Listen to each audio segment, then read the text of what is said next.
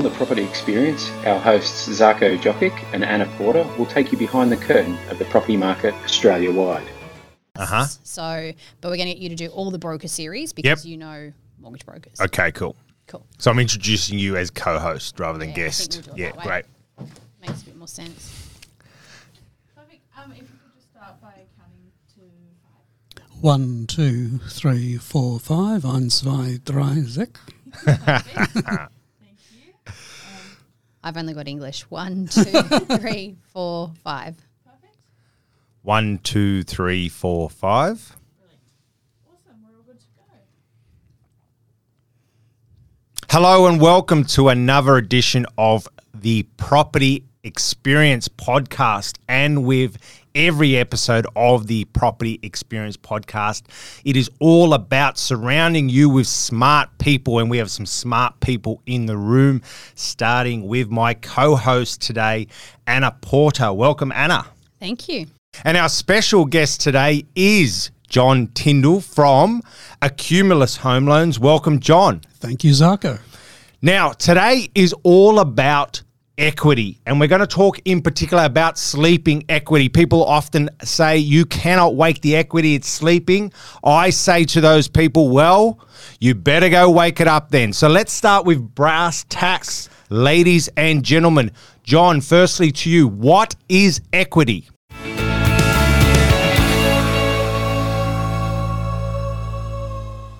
Equity is the amount of ownership that people have in their own home. It's basically the value of the home less what you owe to the bank. And why do some people find it sleeping? What's tired this equity out that it has to sleep on our good listeners today? Because not a lot of people value their homes on a regular basis. Our superannuation, our shares, we get sent statements on a regular basis, but we don't always know what the value of the home is. We know what we owe the bank, but that's the gap. The gap is the Value. wealth. I think the valuers of the world would be glad about that. Otherwise, we'd be getting emails every single day. With hmm. How's it moved? What's happening? Why has it changed? So, as an ex valuer, you often get asked, like a, a doctor at a barbecue, I've got this little spot on my arm. Is this something? Do people ask you, Anna, well, I've got a three bedroom house in Marrickville. What do you think that would go for? Absolutely, all the time. And like the doctor, I tend not to diagnose it on the spot.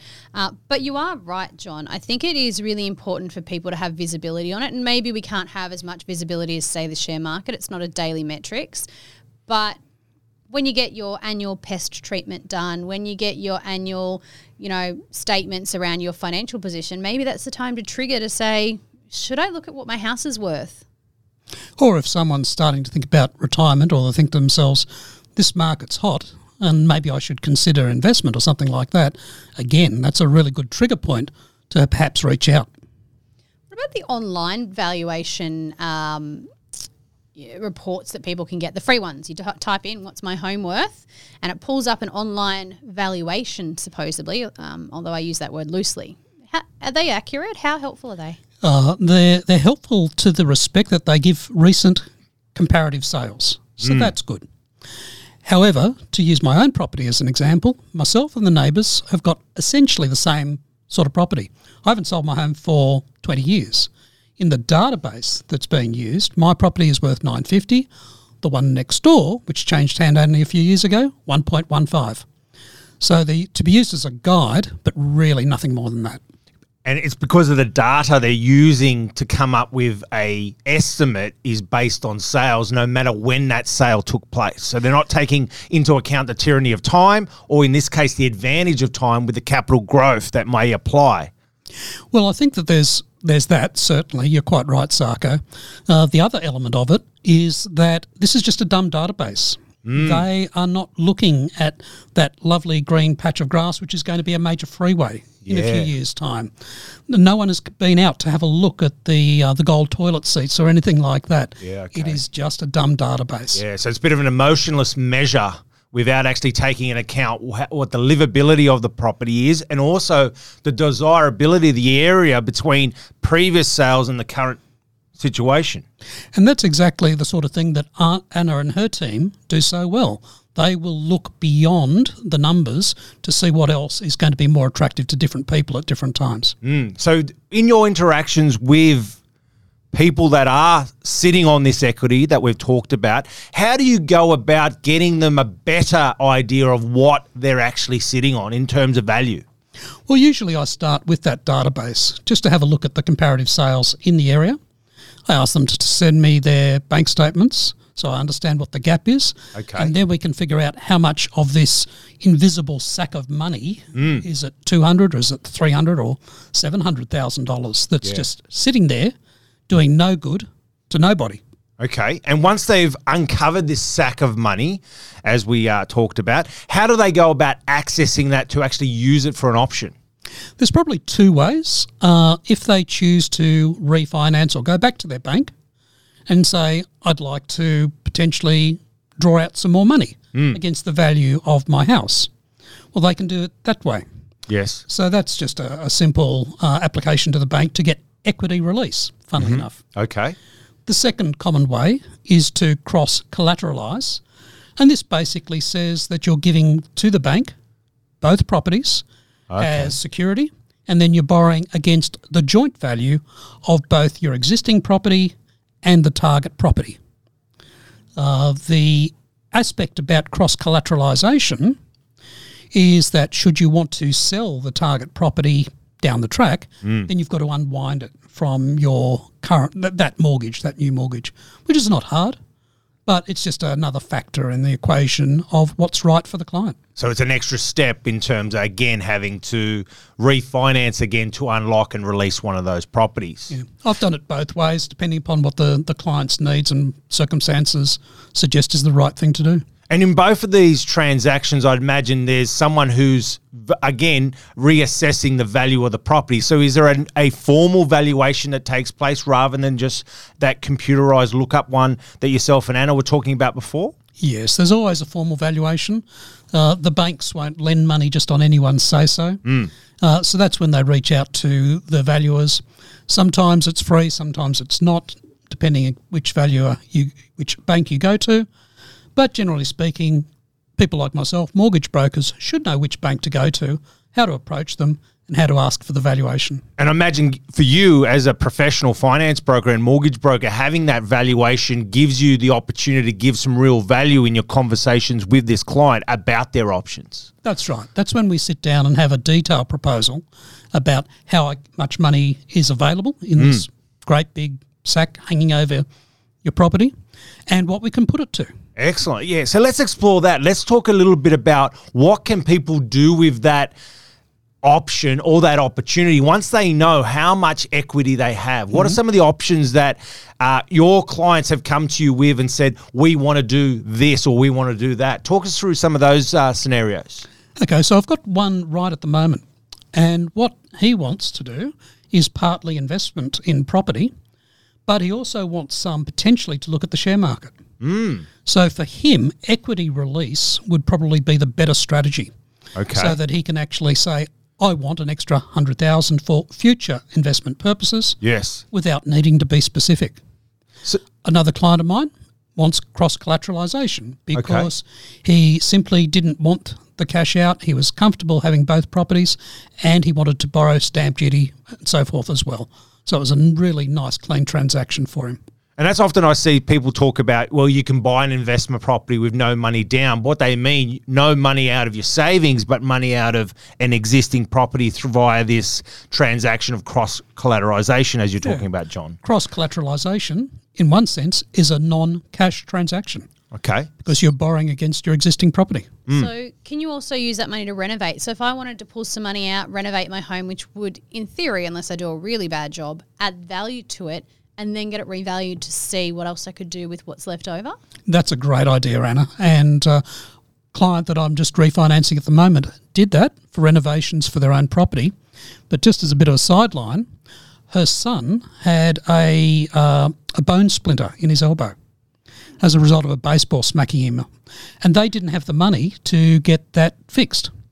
So, as part of the refinance that we did for him and the equity release, we got them a little bit of extra money. The son got his splinter removed and fixed, and he got a baseball scholarship to the United States. Wow, that's that's an incredible outcome. And they took their first holiday in four years. Wow. So, so the money that sits in your own property is is yours to access. It doesn't belong to the bank. If you can come under the right tick boxes for being able to borrow the money from the bank, you can actually use it for pretty much anything by the sounds of it. There's probably some ethical limitations on that. Anything But- legal. yeah, but uh, yes, pretty much you can. Obviously, we want people to be able to retire with as much manageable debt as possible. We don't want them to be overgeared. We want them to be able to enjoy their retirement. So, if being able to access your equity means buying an investment property, which means you retire more comfortably with another income stream, well, it's got to be a winner. But it's really a safety net, whether it's in an investment property or your own home. And ideally, you'd have some of this in your investment properties too once you go through that journey. You're creating a financial safety net that you can access finances if you need it for health issues or whatever. You know, business downturn, job loss. I'm sure some people might have tapped into some equity over this COVID period to get through this tougher time for some people. Um, I do want to understand though, can I get equity out of someone else's property? Uh, perhaps. Uh, I think marriage and divorce is always a good strategy. Well, what about mum and dad's property? Your mum and dad's? Yeah. So is, am I able to Yes. access parents' Yeah. equity? Absolutely. Uh, if you're thinking of family guarantee type scenarios, Yeah. then this is a great strategy if you're a young couple but you don't have the deposit. So, a quick, very quick example here. Uh, great question, by the way, Anna. Let's say that you're a Sydney couple. You're on good Sydney incomes. But what you don't have is the Sydney deposit of 20% for a million dollar property. And you don't have any prospects of getting that for another four to five years. So, what you can do, if the parent situation is right, you can actually tap into their equity. It's a non cash contribution to your next home. And what that means is you can get into the home faster than you would be able to do so yourself. It's a great strategy, which I use a lot of. Yeah. Do you need to have genuine cash savings these days, or will banks overlook that in lieu of equity in that situation? They, in that situation, family guarantee, they like to see some cash savings, but generally speaking, you don't need to. You can actually borrow through family guarantee, equity re- release over the parent's property, 104% of your target property price. So, in other words, 100% of the property plus your stamp duty, Fantastic. 107 in some cases. When when would people have trouble releasing equity? Where do you see it go wrong? It's. Uh, I would probably start with what the family situation is like, uh, and make sure that they're in a stable sort of situation, because you know you you're taking on some more debt. The other aspect here is that, as we know, if you borrow more than eighty percent of the property's value, then you may be asked to pay lender's mortgage insurance. And if you wanted, say, $20,000 out, but you're borrowing more than 80% and you were incurring, say, $10,000 in lender's mortgage insurance, why incur 10 hmm. to get 20? It doesn't make sense. sort of counterproductive. It's it's you're robbing Peter to pay Paul. You're coming out worse off. So there's got to be a better financial outcome at the end of the transaction. Is sort of the ethical um, basis you mentioned before, John. Yeah. Yeah, exactly right. So what we're trying to do is we're always trying to look at what the client wants to achieve and then how can we do that cost effectively for them.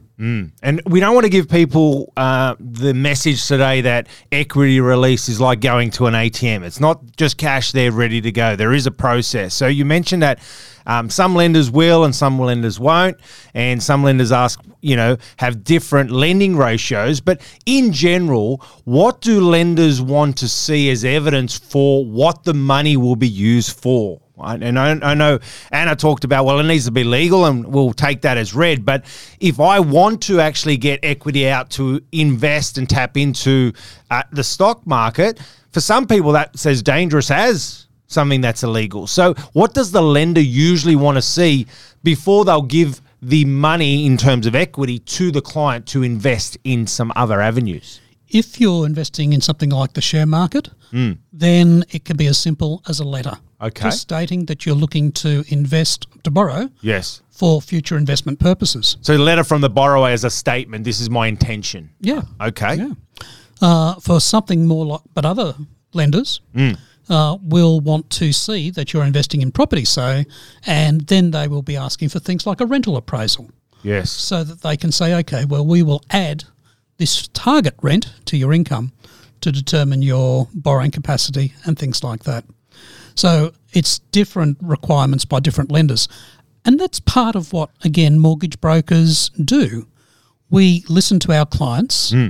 we understand their needs, but probably more importantly, a little bit like a lawyer, we know which judge to go to and how to present it to Yes. that judge emphasize the strengths of our clients' cases, mitigate the weaknesses to get the outcome that they're looking for. Yeah, and just like an a, a solicitor was once called an advocate in a legal sense, you're like a financial advocate. You're advocating on behalf of the client to put the best possible financial presentation to the lender for the best possible outcome for your clients. Yeah, it's actually a really nice three way win Hmm. because the client will get the outcome that is suitable for them, Yes. the lender will get a new asset, a loan that is suitable for them, and of course, I get paid for my professional time and effort. Yeah. You get rewarded for your effort. And I want to talk a little bit about those rewards, John, in terms of give us some um, examples of one some of the most rewarding transactions you've been involved with where you've really changed someone's life by actually allowing them the structure to release equity. You mentioned that one example with the the lad with the broken arm who wants to be a baseball star. What other um, scenarios have you come across in your travels? Babies. Wow. That was a very succinct answer. You come across babies often. Uh, babies and divorcees, not necessarily linked, but uh, I've got babies. I reckon it could be. But having the um, the family guarantee option and helping parents release equity, you are helping young couples to buy their first home. Yeah, okay. Not only is this their their love nest, yes. uh, but in all likelihood, this is when they're going to bring their fir- this is the home that they're going to bring their first home, their first baby home to, yeah. and that you know literally sends tingles. Yeah. So that's really a cool thing that we do. Uh, it's not so much equity related, but funnily enough, I seem to have been attracting a lot of divorcees recently. Yeah. And the self esteem that you can give some of these people to say that you're going to get a property, you're going to be able to sleep calmly and peacefully at night, mm. you and the kids, and we're going to get you your own home without any other partner in the background. Yes. And you're going to do it on your own merits by Christmas. Literally, I have seen a lady sit up straighter, a gleam came back to her eye, and you could see the self esteem flooding back in. Yes. For me, mortgage broking it has very little to do about getting people money for properties. It's about the lifestyle that we can give them. You mentioned before uh, lender's mortgage insurance. Walk me through that and what that is for our listeners. Because I think a lot of people perceive that as an insurance for them, that, you know, if they can't pay the loan, it will be paid back for them. And that's not the case, is it? No, that's exactly right. Uh, lender's mortgage insurance is when you're usually borrowing more than 80% of the target property's value. So, in other words, the bank wants you to put in 20%, generally speaking. But if you want to borrow more than that, so it's a little bit higher risk for the bank, they will ask you to buy an insurance premium for them so that if you default, the bank is covered. Oh, that's cheeky, isn't it? Mm-hmm. Certainly is, but that's the rules, and most lenders do it that way. I think of it as a tool. I had a teacher who fortunately had a uh, father of a father-in-law of ethnic backgrounds, and he knew everything about property. I'm sure you you've seen the type from time to time, Anna. Uh, so he was adamant that she should not pay lender's mortgage insurance. I'm saying to her, it's a tool. If you're getting outbid, you need to borrow a little bit more in order to get this property. Cost of doing business sometimes. It's a tool to get you the property you want. Uh, that was in 2015. When I called her a few years later, she was still out of the market. Oh, wow. And as you know, the extra 3 or 4% that she would have paid in 2015 would have been capital appreciation of 20% or more in those years. Depending on the market, yeah, definitely, yeah. So lender's mortgage insurance, it's not a nice cost. Um, I try and mitigate it if I can, but I recognise it's a tool as well. Well, we see that in the investment side of things. Some clients come to our door and they've got a capacity to buy an investment property for call it three hundred thousand. If they tip into LMI a little bit and maybe have to spend eight to ten thousand on lender's mortgage insurance, it might take them up to a four hundred thousand dollar investment, mm-hmm. which suddenly opens up opportunity to get better properties, better quality homes, better tenant profiles, better mm. locations with a better growth profile Yes. And it takes them out of something that would be very compromised and questionable and something that they may not buy because they're not comfortable with it and we may not recommend it to getting them where they can have $100,000 in equity in the investment property over two, three, four years because they got a better property for their money and the cost of doing business might have been eight or ten thousand dollars in lender's mortgage insurance. It hmm. can be the difference between a good asset and a really, really poor performing asset. I think that there's a, a saying, and I'm going to get this terribly wrong, but uh, to every carpenter, every problem looks like a nail. And the solution to it is a hammer. Yeah. And if you're not as experienced in investment as you might like to be, then you might think that the only answer is save the money and buy the property. Yes, absolutely. Uh, but uh, brokers and people that have been in the uh, property investment game for some time will tell you there are more solutions out there to consider. Lenders mortgage insurance, release of equity, uh, look around at family members, a whole heap of solutions. Uh, they don't. It doesn't just have to be lenders mortgage insurance or a hammer. And what if there's not equity coming through on the valuation? So someone comes and sees you and they think their property's worth a million dollars, but they, they, it's not worth that much on, based on the valuation done, and the equity isn't where they'd like it to be. What do they do then? What options do they have? Well, uh, I've got this situation at the moment, and for this particular client, it's a not yet. Okay. I actually said, here, here are your other options. You can uh, lower your expectations of the property that you're looking for that fits within the valuation that we have been given. And just out of uh, interest, it was a $930,000 property according to the client.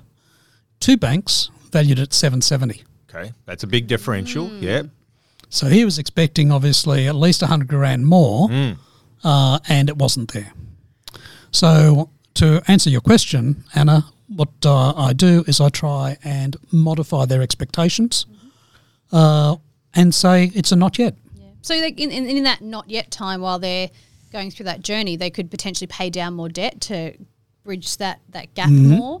Um, I've seen people do little renovation projects with money from the parents to try and increase the equity because the money from the parents isn't going to be enough to get where they wanted. Yes. But if they can double down and get a little bit more value in the house asset, gives them a bit of a head start to it and things like that.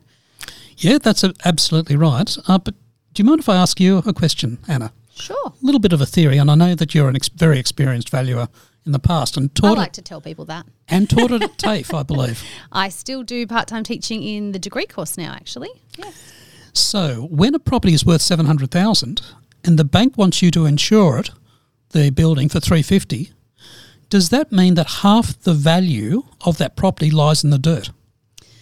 I'm going to say yes and no. So, yes, in the sense that usually uh, a, a- an amount of the value will lie in the land, uh, but the value put on a building is not necessarily a reflection of value in the market. So, when we do an insurance valuation, we use the cost new to build it we then add escalations because you take a 12 month insurance policy. So if your home buil- burns down in the 11th month, you need to be covered. So it's a higher rate per square meter than what you might see today, only slightly higher. Then there's another uh, factor for uh, demolition and cleanup of debris. Because if your house burns down, you don't have a cleared site. So there's a, a, percentage that is attributed to having to do that. Um, and then it's um, all added together to get an insurance value of the building, um, which will be higher than what it's valued at in the market because you've got depreciation. So if you put two houses side by side, for example, in the same housing estate, and one is a brand new build and one's built in the 1980s and is original, you won't pay the same for them. People hmm. always tell me houses don't depreciate. Well, that's an example of how they do. It's the land that goes up in value and people pay different prices for different locations. But side by side, old house, new house, you pay more for the new one. Yeah. So that is a, a mechanism of depreciation. So that's also not factored into it. So yes, there is. You are correct that there is a land value and a building value. They're two separate items, but it's not a direct split of what the insurance is taken off the land off the market value. There you go, Zarko. I learned something today. Absolutely. And it's very important to understand all of those variables. And just like you're talking about, Anna, if you put a new house and, an, uh, and a 10 year old house side by side, what are you going to go for? All things being equal, you're going to go for the new one. We're seeing that a lot, particularly in Sydney and Melbourne with the unit market, where some of the older units aren't actually retaining their value as much as the newer stock because the newer stock is shiny by its definition brand new. And who wants to live in an older unit block when there's a brand new one across the road? So it's very important to have a holistic view when we're talking about valuations. And that's really what we're tapping into in our conversation here with equity. Equity can only stack up if the value of the property stacks up. So in terms of where the market is going in terms of the conversations you're seeing, John. What are people coming to you with requests for in terms of what they do, what do they want the equity for? So if you think of the last 20 conversations you've had with clients who do want to unlock equity, what are they looking to use use that equity for? What are some of the common trends you're seeing? Well, the three clients that I signed up uh, just last week one was to buy an investment property in Camden South. Okay. Now he was cross collateralized. Mm-hmm. Uh, another couple wanted to buy their first investment property. They're in their 50s. Yes. They actually bought out at Bathurst, Anna. Okay. Uh, and the third uh, couple that uh, I signed up were buying to renovate their garden and just get better interest rates generally. Okay. So they're renovating and staying put? Yeah. Okay. Yeah. So it's a real mix. And Anna, are you seeing that in terms of the inquiry that's coming to you, in terms of investors coming back into the marketplace because they now have unlocked some of this equity? Yeah, they've unlocked equity. They haven't had the Europe trip. They've maybe done the renovations over COVID because they were bored silly and they decided to, you know, add to the fun of living and working with your husband and your kids. Let's renovate too. Uh, that might be where the divorces are coming from for you, John. Uh, I'm seeing a bump It's on the. COVID bump or COVID bust, right? Yeah, I know, right? Uh, so they've, they've got this surplus wealth, Mm. whatever that looks like, and however they tap into it, usually multiple ways. And now they're thinking about, well, should I invest? Or we're also getting a lot of inquiry about the holiday home. Should I go buy the holiday home, you know, up the coast, down the coast, somewhere inland, to have a combination of an investment asset as well as somewhere to enjoy while we can't holiday overseas? Yeah. Uh, we've actually had more clients come on board in the last two months than I would say we've had for any single month in the last two years. So this is new inquiries, clients wanting to uh, retain your services. Yeah, it's been unprecedented. I think this has been our busiest month of onboarding new clients for any February I've ever Okay. seen. Are we still in February? That's happening. Yes, we are. We are. Yeah, fifteenth Yeah, today. it, yeah, and it's the fifteenth, and we've already had more come on than any February ever. Hmm. Um, same for January. So, I mean, I'm tired. Don't get me wrong, but it does tell us we're a good barometer on what's happening. Yeah. You know, and so would you be, John. Uh, Of, there's there's an appetite there, and there's a level of aggression too. People are like, I want it done, and I want it done now. Okay, these self-imposed deadlines are not necessary, but they, they want it done, and they want it done now. And they want the advice from someone who's a professional, who's also not swayed by a uh, a big corporate influence, and that's why professionals like John and Anna should be part of your team. Often here on the Property Experience podcast, we we talk about surrounding yourself with the smartest people you can find and having the right people on your team. So, what's one piece of advice, John, you'd like to give people who maybe haven't been curious enough to understand what how much equity they might be sitting on? What's the first step you're going to encourage them to take if they want to satisfy that curiosity, John? Well, I think the first step would be to educate yourself somehow. There's lots of uh, books and podcasts and videos to explore, but try and find out what what resonates with you, what feels right. And then once you've sort of got a feel for what type of, if it was an investor, what type of investor you want to be, Yep. Then engage some professional services so that you're understanding that there are many, many more tools in the toolbox that can get you what you want. And when your clients need um, help that's beyond your scope, have you got a team that you refer clients to? Excellent. Oh, yeah. absolutely. So absolutely. finance is a team sport then? Oh, absolutely, it is. Yes, Suburbanite's been a key part for many years because they can dispassionately go and find the property according to what the client's needs are. Now, I've got a question for you, John. Um, and this is, I've also known you for a very long time, I must disclose. Um, so, your family have property in their DNA. Your son's in the property game, your daughter's invested in property, um, you're, you're in the mortgage broking sector, which has a lot to do with property, funnily enough. Um, you see a lot of strategies. Your family would have used a lot of strategies around rent vesting, buying and holding, commercial versus residential assets, flipping, developing, you name it. They've all got fun names, don't they? What strategies do you like and what do you think works well? Well, that's a tough one. I think you start with what do you understand? What do you feel comfortable in doing? So uh, you're quite right. My son John's got an investment property and he went for capital growth. So he was interested in a particular type of investment that was going to grow in value. Uh, my daughter Julia, she was more of a passive investor. She wanted cash flow. So what she went for, what Anna's team helped her with, was a property that was going to then develop more regular long-term cash flow for her, um, without the same emphasis on capital growth. So two different investors, two different strategies, but it depends on what's right for them. I don't think there's one answer suits all. Good answer. It's about the context of, where the client's coming from, what they want to achieve in the future. And that's why it's important to surround yourself with smart people. Uh, this has been another great conversation here at the Property Experience Podcast. Thank you very much, John, for sharing your wisdom today. And that's our bell today that indicates we're nearly at the end. Anna, thanks a lot for uh, co hosting this episode. Thanks for having me along your side. Oh, hmm, God, thanks for having me alongside you, Zarko, if I can get the words out. Well, please stay tuned for future episodes. It's been great chatting to you today. And as usual, ask the right questions to get the right answers. Bye for now.